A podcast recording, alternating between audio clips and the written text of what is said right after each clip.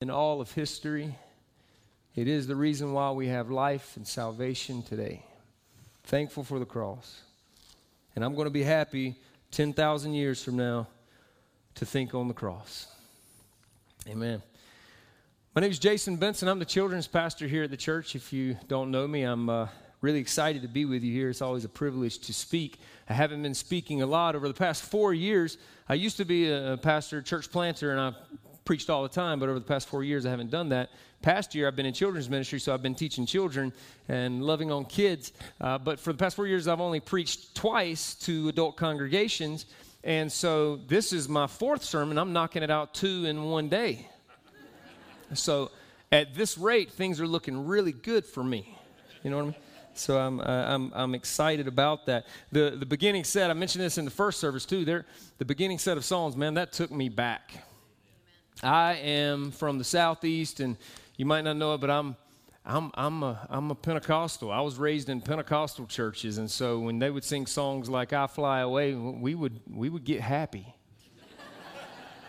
right? That's what we that's what we called it. We got happy, and uh, those were those were fun. So I'm just it took me back 25 years at some of those old services, and yeah, some of these songs. That's what I grew up on, and uh, yes, it was great. I'm uh, really excited to preach today. Uh, we have been working through First Corinthians. Uh, been in this series for a long time now. Uh, it's been really good. I want to, today's sermon in the end of chapter 14, I'm going to be focusing on closing out a section of scripture that we've been in for a while. Chapters 11 through 14 is one cohesive unit, and chapter 14 just kind of concludes that, and I'm going to be doing that. Let me talk to you briefly just about what we've learned so far in chapters 11 through 14.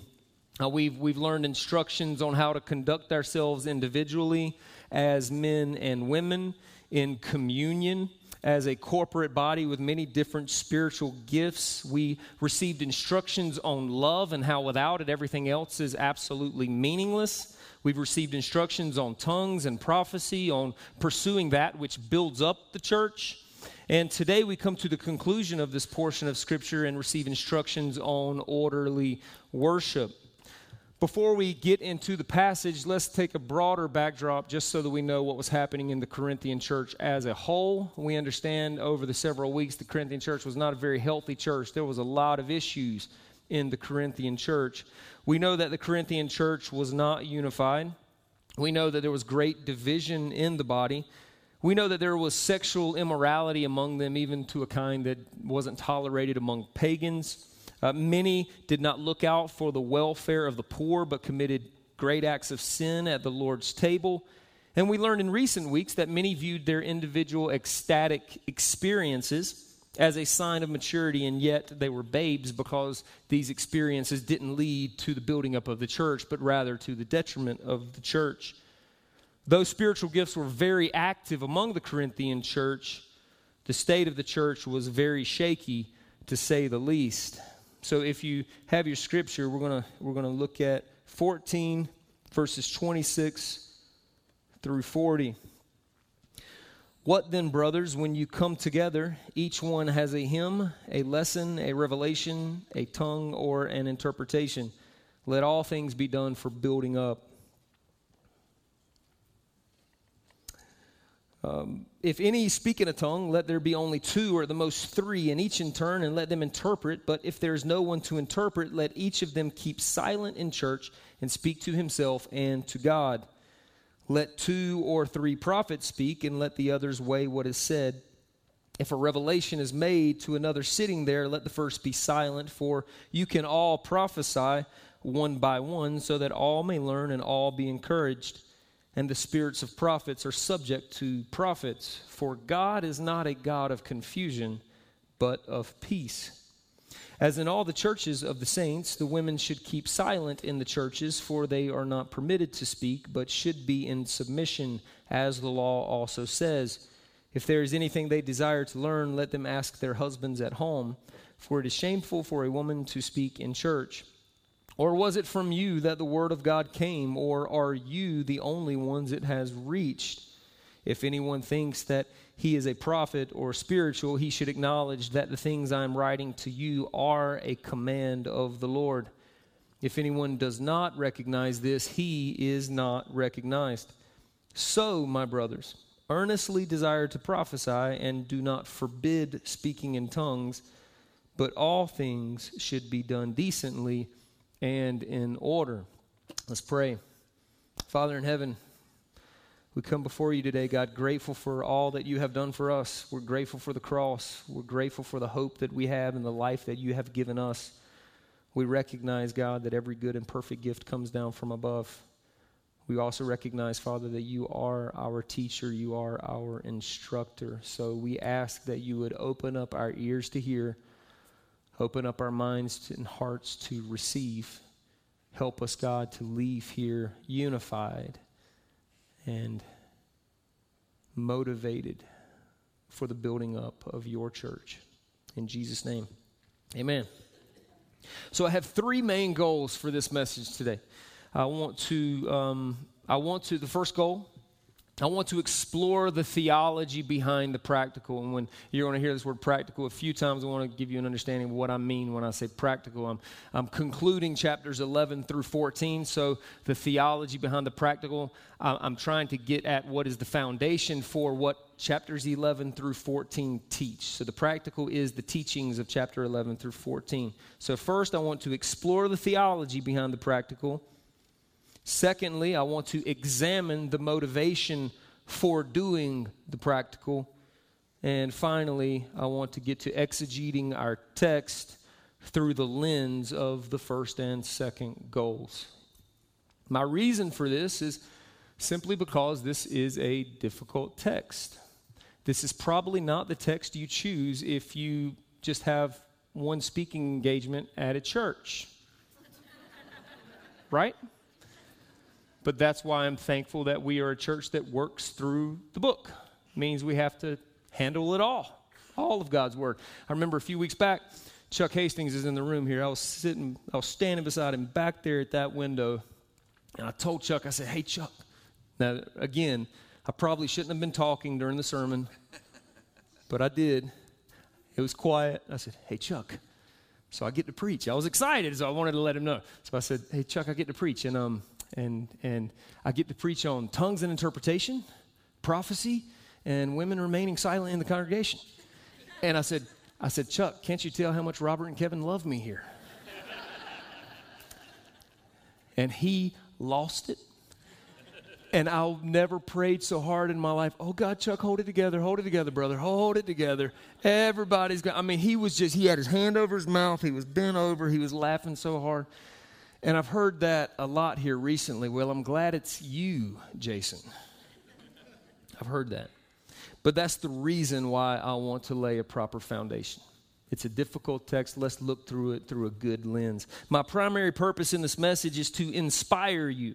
I want to inspire you to intentionally live in such a way that builds up those around you. I want us to live intentionally about strengthening people around us in church. So let's look at our main point, the first point the theology behind the practical. I'm going to state a question.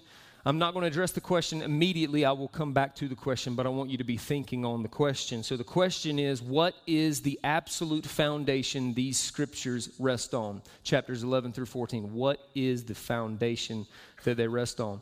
Every one of us in this room, we, in this room, we have been shaped, we have been conditioned by our surroundings. Every one of us. We're conditioned by what we see, by what we listen to, by what we watch, by who we talk to, our family, our culture, where we're from, whether it's the southeast, where good barbecue is at, or the northeast, or the west, wherever. You're shaped by your surroundings. Because of this, the lens in which we look through will ultimately determine how we interpret what we see. So we all are going to look at things somewhat differently because we all have different stories, we all have different backgrounds. I'm going to give you an example of, of something that happened in our lives, my wife Melinda and I, that, that changed the lens on how we view things. I was a church planter. I came out here in 2011 so excited to plant a church. I knew God called me to Utah, and I came from Florida, and I was just really excited to plant a church. And we were out here, and we prepared months and months to get out here and and we I pastored a smaller church for three years, and we've had you know a lot of good experiences, but a lot of rocky up and down experiences. And I, I learned I had no idea what I was doing, but I was learning as I went along. and, and it, it was good, but we realized at the end of three years the church was not going to be self sustaining. We couldn't get it to the point where it was self sustaining. That broke my heart because that was the only thing that held us in Utah. But sometimes faith is allowing something to die if you know that that's where God's moving.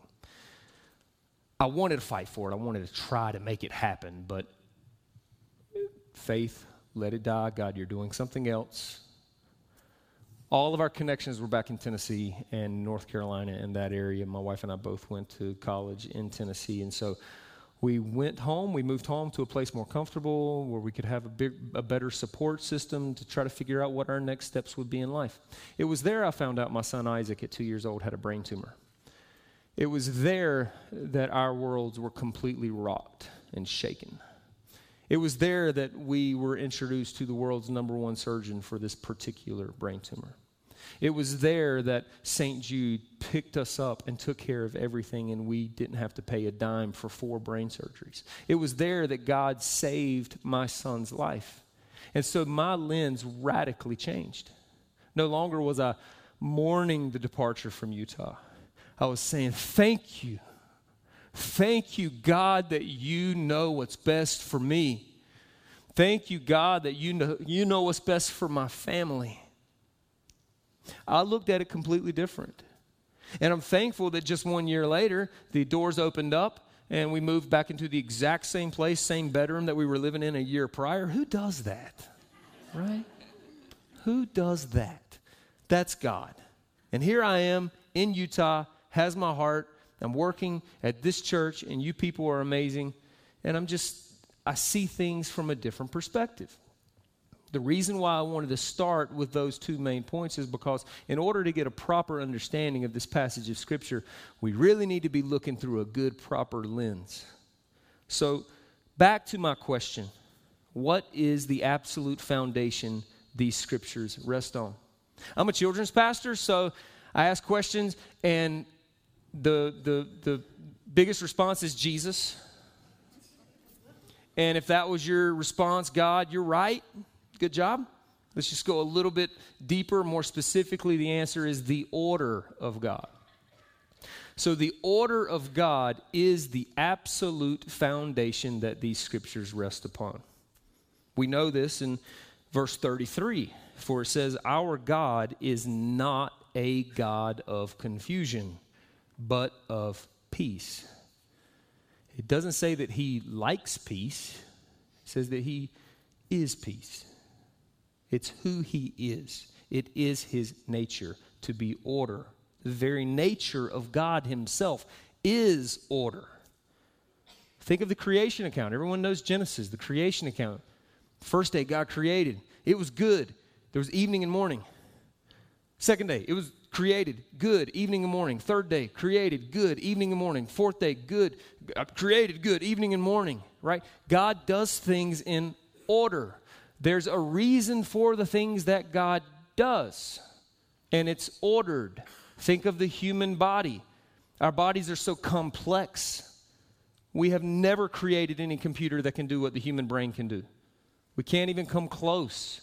Our bodies are absolutely unbelievable. And yet, Scripture tells us in Psalm chapter 139, verse 13 and 14 For you, Lord, you formed my inward parts, you knitted me together while I was in my mother's womb. I praise you, for I am fearfully and wonderfully made. Wonderful are your works, O Lord. My soul knows it very well. This psalmist is exuberating with joy over the fact that God creates babies in the womb and, and, and the, the, our bodies are amazing and we can do these things and we can think and we can make decisions. And he's like, wow, God, thank you. God does things in order. There's order how he created us, very specific order. Now let's look at the motivation. Let's go to my second point. So, God is, in and of himself, a God of order, which is the foundation for these verses. Now, let's talk about the motivation for the practical, for living this thing out. How does this revelation of God, being a God of order, motivate us to intentionally live in such a way that builds up the church? There's four things I want to discuss here. Number one, we were created in his image. That should just blow you away right there when you really think about that. The God who spoke everything in existence out of nothing, he just said, Let there be. Boom, and there was. Right? Over 200 billion galaxies, I think, maybe in the known universe. Crazy, vast expanse of his creation. Yet he created you, created me in his image. No one else can share that. No one else did he come down and form and fashion out of the dust of the earth as he did man. No one else can say that they were formed and fashioned out of man's rib as woman can say. And God did this intimately in forming and creating us. For, so God created man in Genesis 1:27 in his own image. In the image of God he created him male and female. He created them. The second motivation is we are called to imitate Christ. Not only are we created in his image, now he says, "Now come imitate me." Colossians 3:13 Just as the Lord forgave you, so also you should. 1 Corinthians 11:1 1, Be imitators of me just as I am imitator of Christ. 1 John 2 6. The one who says he abides in him ought himself to walk in the same manner as he walked. We were created in his image. He calls us to imitate him in how he lives. Third point God organized the body as he saw fit every person in this room, not only were you fearfully and wonderfully made, not only were you knitted together in your mother's womb, every gifting, every talent, every weakness, everything that you have about you, God formed and fashioned that in you for a specific purpose. You might develop these gifts and they might get better, but the gift was there to start with, and God gave it to you, right? Because of this, God has fashioned us as a body of believers in this room with different experiences, different stories, different giftings, different talents. And He put us together in this place for such a time as this so that we can build each other up. And it's not arbitrary, it's purposeful. There's great purpose in what He's doing, there's great purpose for you being here. There's reason for that. The fourth thing that we're motivated, that brings us motivation for the practical, is that we're called to reflect the light. Jesus said, I am the light. I'm the way, the truth, the life. I am the light of the world. And then he tells us in Matthew chapter 5, 14 and 16, You are the light of the world. Therefore, let your light shine, so that when others see your good works, they can give glory to you? No. They can give glory to God because all glory comes from Him and it goes back to Him. And we're called to reflect that light. God is a God of order. He created us. He called us to imitate him. He positioned us specifically where we are at, and he tells us to reflect to Him. If that's not enough motivation to live it out, I'll, I'll stop it right there. That's a lot of motivation to live this out, people. That's good motivation. That's stuff to be happy about. No other creation can say that. So now that brings us to our, our, our, text. And my third point is that I want us to look at the text through the lens of a God of order. It's really important that we address it through this lens because it is a difficult text. And so I want us to remember that. I want you to be saying this word all the time as we order. Okay, we're going to look at it through that lens. There's three main sections in this passage. We're going to cover tongues and prophecy. We are going to cover instruction on women in the church. And we are going to cover finally a warning that this order is from the Lord prior to these three sections, there's this great verse in verse 26. It is an instruction right before these, and it's wonderful. I'm so glad God put it there. Let's look at verse 26. What then, brothers? When you come together, each one has a hymn, a lesson, a revelation, a tongue, or an interpretation. Let all things be done for building up. All things. Every one of you, you have something to bring.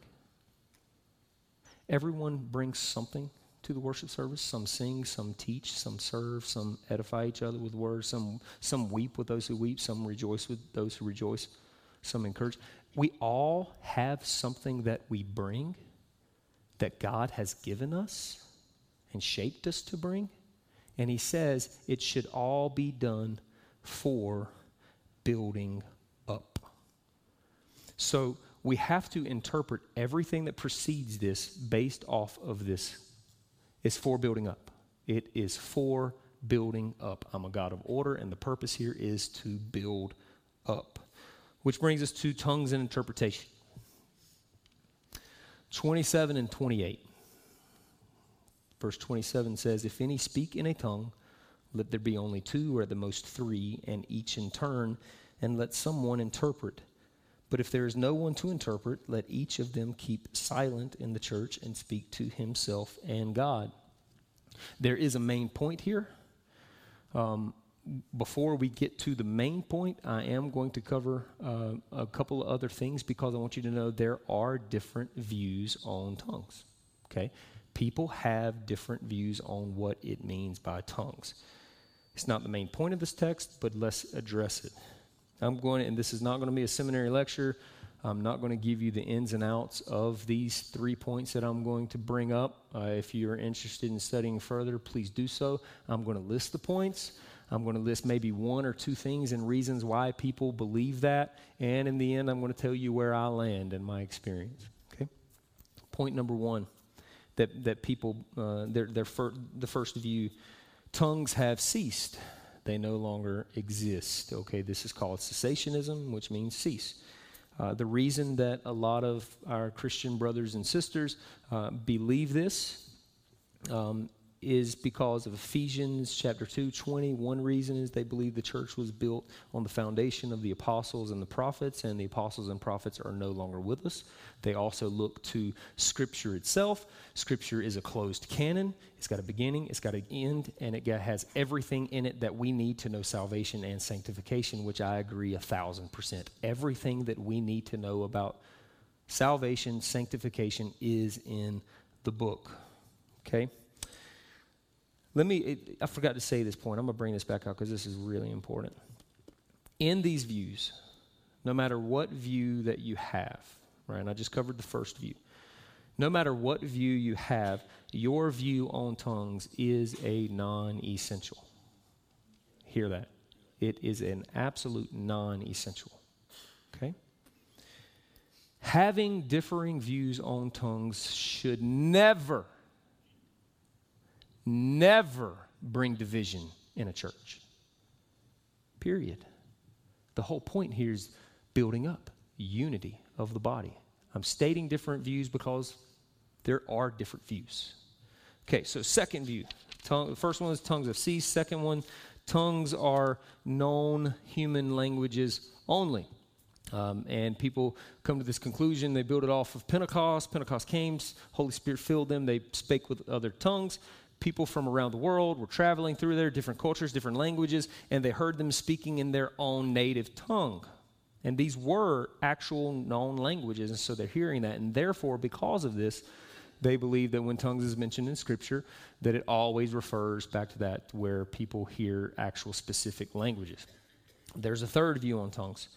Tongues can be both known human languages and it can also be unknown heavenly languages. And some of the reasons that they come here is 1 Corinthians 13 1, where Paul says, If I speak in the tongues of men and or angels.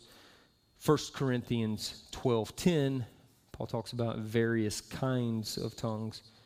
1 Corinthians 14 2, uh, when someone speaks in a tongue, he speaks to God and not to men, and he utters mysteries in the Spirit. So they believe that there's a known human language that are tongues, and there's also a type of heavenly language.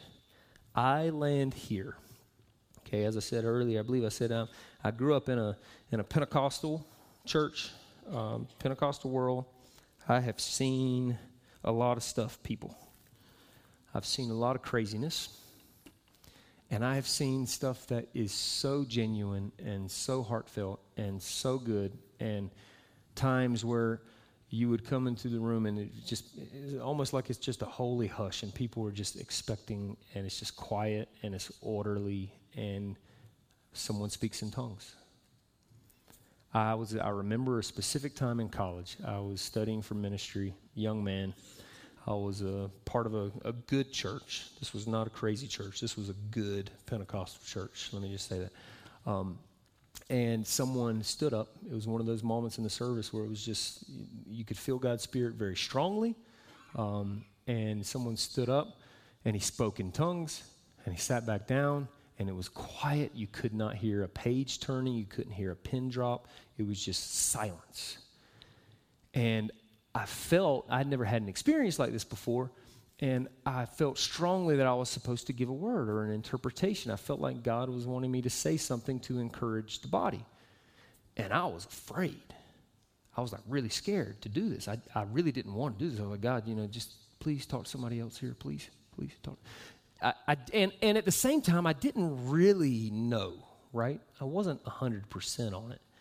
So I didn't say anything. I sat back, 45 seconds or so goes by. 45 seconds of pitch, I mean, just quietness is a long time. You agree with that? That's a long time.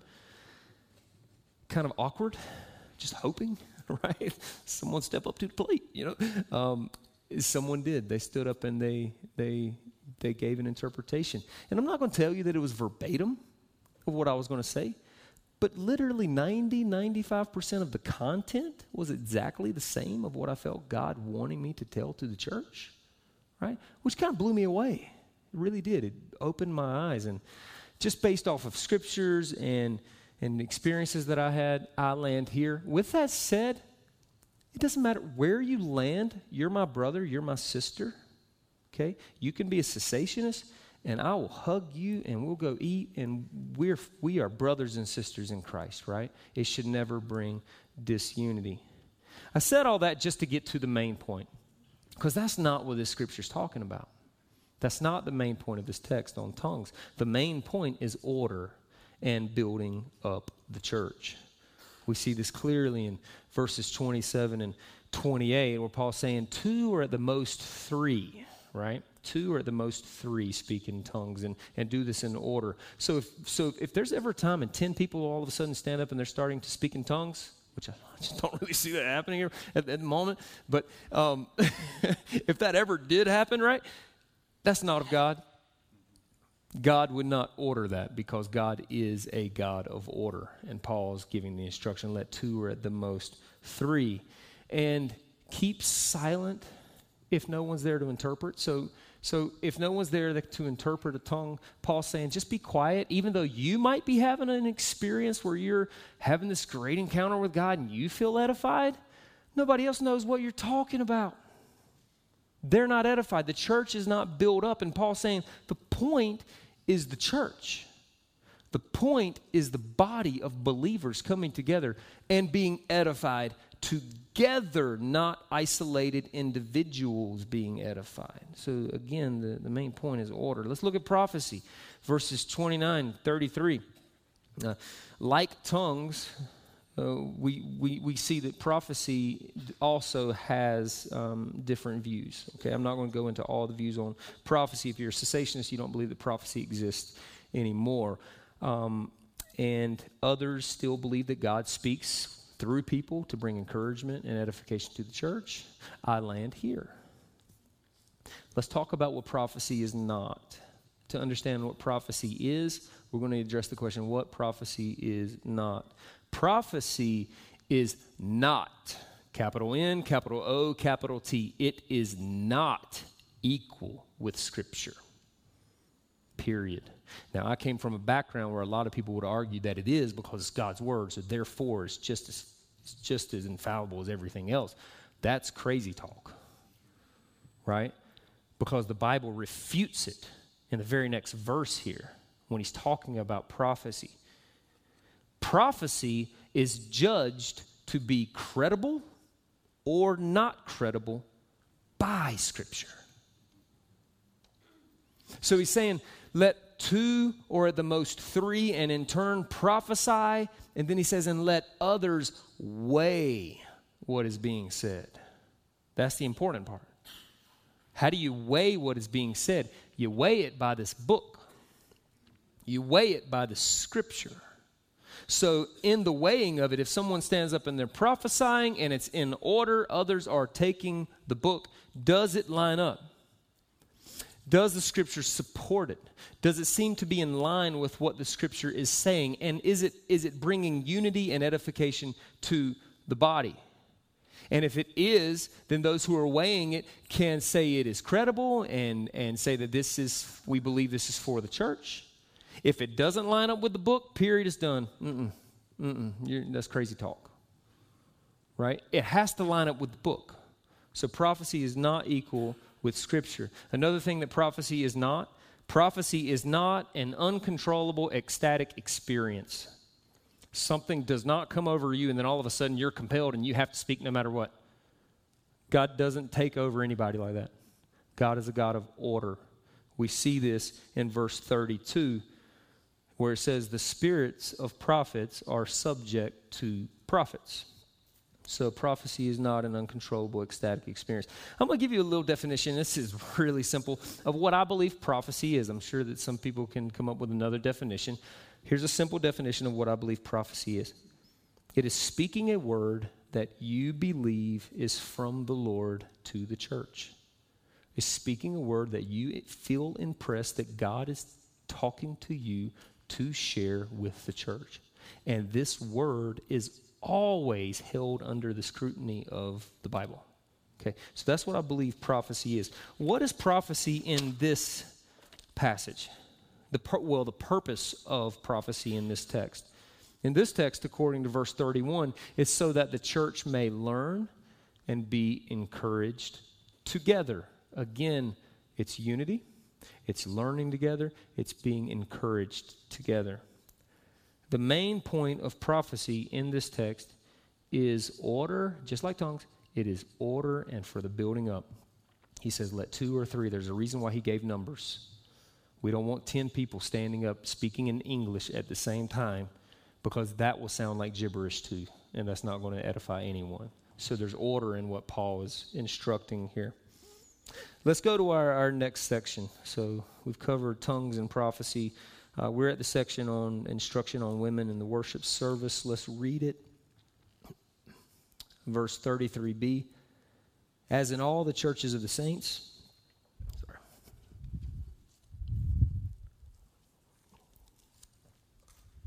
Sorry, guys. All right. As in all the churches of the saints, the women should keep silent in the churches, for they are not permitted to speak but should be in submission, as the law also says. If there is anything they desire to learn, let them ask their husbands at home, for it is shameful for a woman to speak in church. Okay. Now, like tongues and prophecy, people have different views on this text. Okay? The reason that I wanted to discuss the first and second objective is so that we can look through a proper lens when we look at texts like this tongues prophecy and this text on women in the worship service.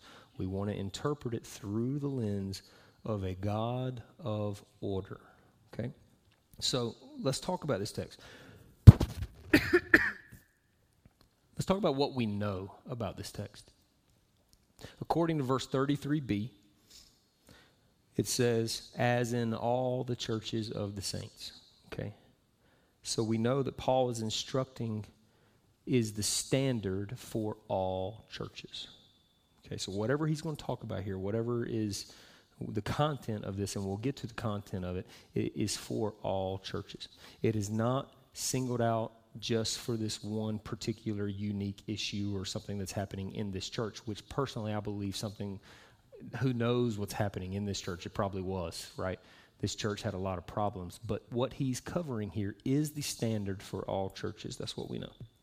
Second thing we know three chapters earlier in the same book, Paul's still writing this, chapter 11, verse 5. it shows us that women were permitted to pray and prophesy in a manner that is honorable. They weren't to pray and prophesy in a manner that was dishonorable. But Paul already, three chapters earlier, said you can pray and you can prophesy in an honorable way. So, with that, surely Paul didn't forget, right? He didn't forget what he said just three chapters earlier and say, oh, no, women can't talk at all. It can't be a complete silencing of women. Paul's smart enough that he would not forget that. So it's not a complete silencing.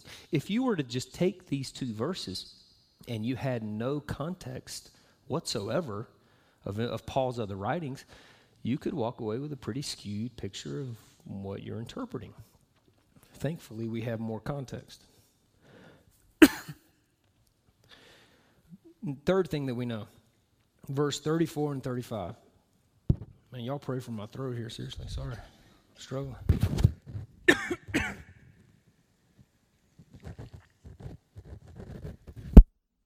this is okay, right? You, you can have patience with me, right? Okay. What we know is that this section follows verses 34 and 35. I mean, I mean, verse 34 and 35 follow the section on prophets speaking and weighing what is said. So let's take our, our, our, our attention off of women remaining silent and let's put our attention back on prophets speaking and the weighing of what is being said. The weighing of what is said either affirms or not affirms what is being prophesied according to Scripture. So someone stands up, they prophesy, others weigh, and they either affirm or not affirm it. Therefore, the affirming and not affirming or not affirming is therefore taking an authoritative position over the church as a whole. For if someone stands up, they prophesy, and someone weighs what is said, then they apply it or they not apply it that application is for everyone, which is an authoritative position and instruction over the church. So we know that. The fourth thing that we look at is 1 Timothy 2 11, 13. Just flip over there real quick.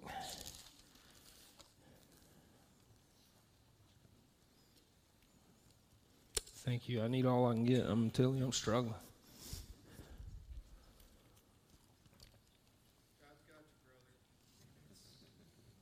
Thank you, brother. That was very edifying. Very edifying. Yeah, yeah, that probably would. Thank you. All right. Um, so First Timothy two thirteen. Uh, I mean two eleven and thirteen. Paul says, "Let a woman learn quietly with all submissiveness." I do not permit a woman to teach or exercise authority over a man. It doesn't say I don't permit a woman to teach. It says I don't permit a woman to teach or exercise authority over a man, right? And where he goes to lay the foundation for this, it's not cultural, okay? It's not a cultural argument because Paul doesn't talk about something that's culturally happening in Corinth or wherever in those churches in the day. Where does he go? For he created Adam first and then Eve. You see, to back what he's saying, he goes all the way back to Adam and Eve.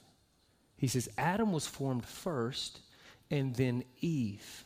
And remember, we've already covered that God is a God of order. There was reasons for creating Adam, and there was reasons for the way he created Eve, and they point to something. We're going to get to that. So, with these things that we do know, I think we can reach a faithful conclusion to what Paul is saying. Paul is not silencing women completely in general.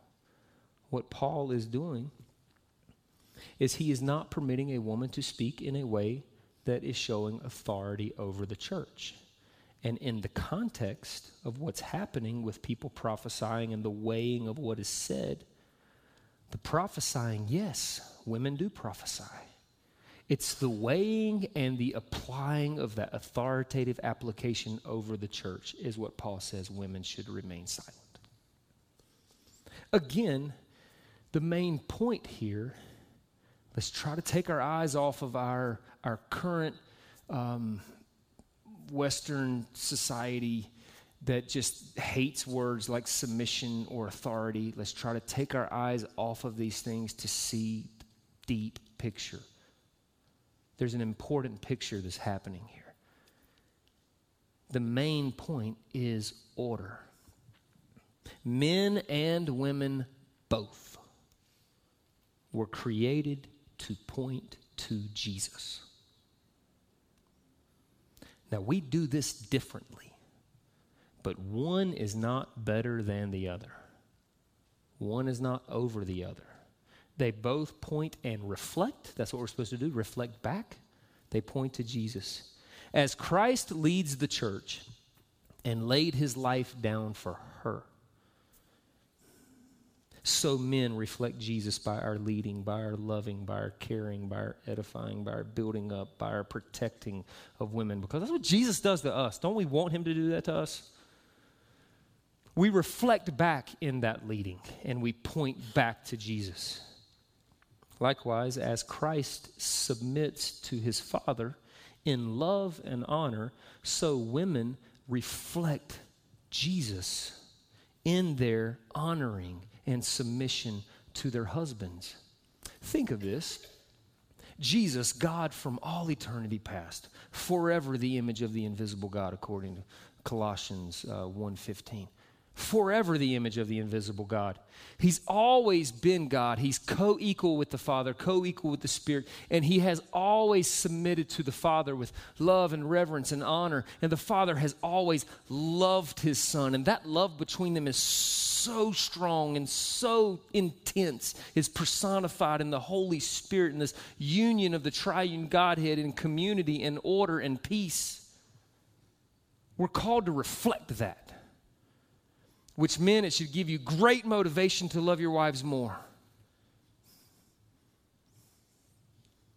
That's really beautiful when you think about it.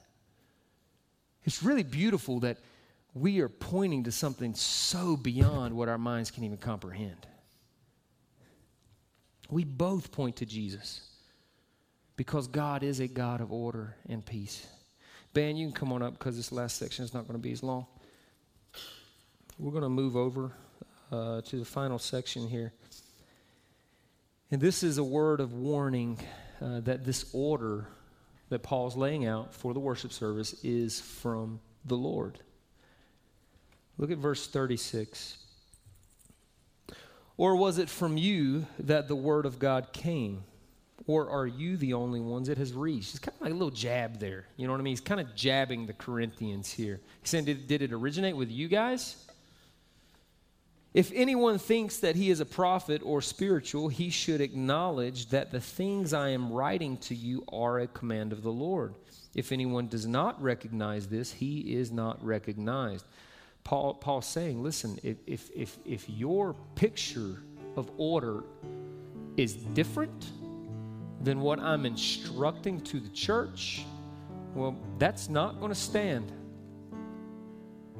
That's not going to stand because God Himself is a God of order and God is immutable. He does not change. God does not change for us. We either see the order as beautiful and want to participate in this order with great motivation, or we reject it and we don't want it. But God does not change for us. But I love how he ends it. He says, So, my brothers, earnestly desire to prophesy and do not forbid speaking in tongues. But again, all things should be done decently and in order. Church, we're here to build each other up. It's not about me just coming here to have my own individual experience with God. If that's the case, we're missing it, people. We're here to think of the body as a whole. But in the meantime, as we wait, we have a great hope. We have a great future. We have something really exciting. I want you to flip over to Revelation chapter 21 with me.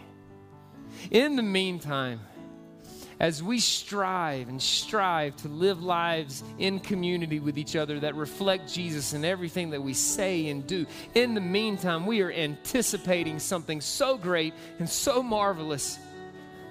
And it's right here in, chapter 21, verse 1. Then I saw a new heaven and a new earth, for the first heaven and the first earth had passed away, and the sea was no more. And I saw the holy city, the new Jerusalem, coming down out of heaven from God, prepared as a bride adorned for her husband. And I heard a loud voice from the throne saying, Behold, the dwelling place of God is with man.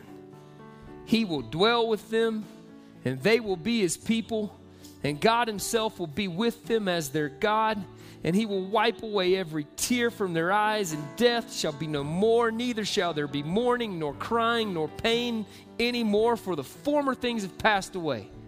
Behold, all things are now new. You see, this God of great order is going to come and he's going to dwell with us.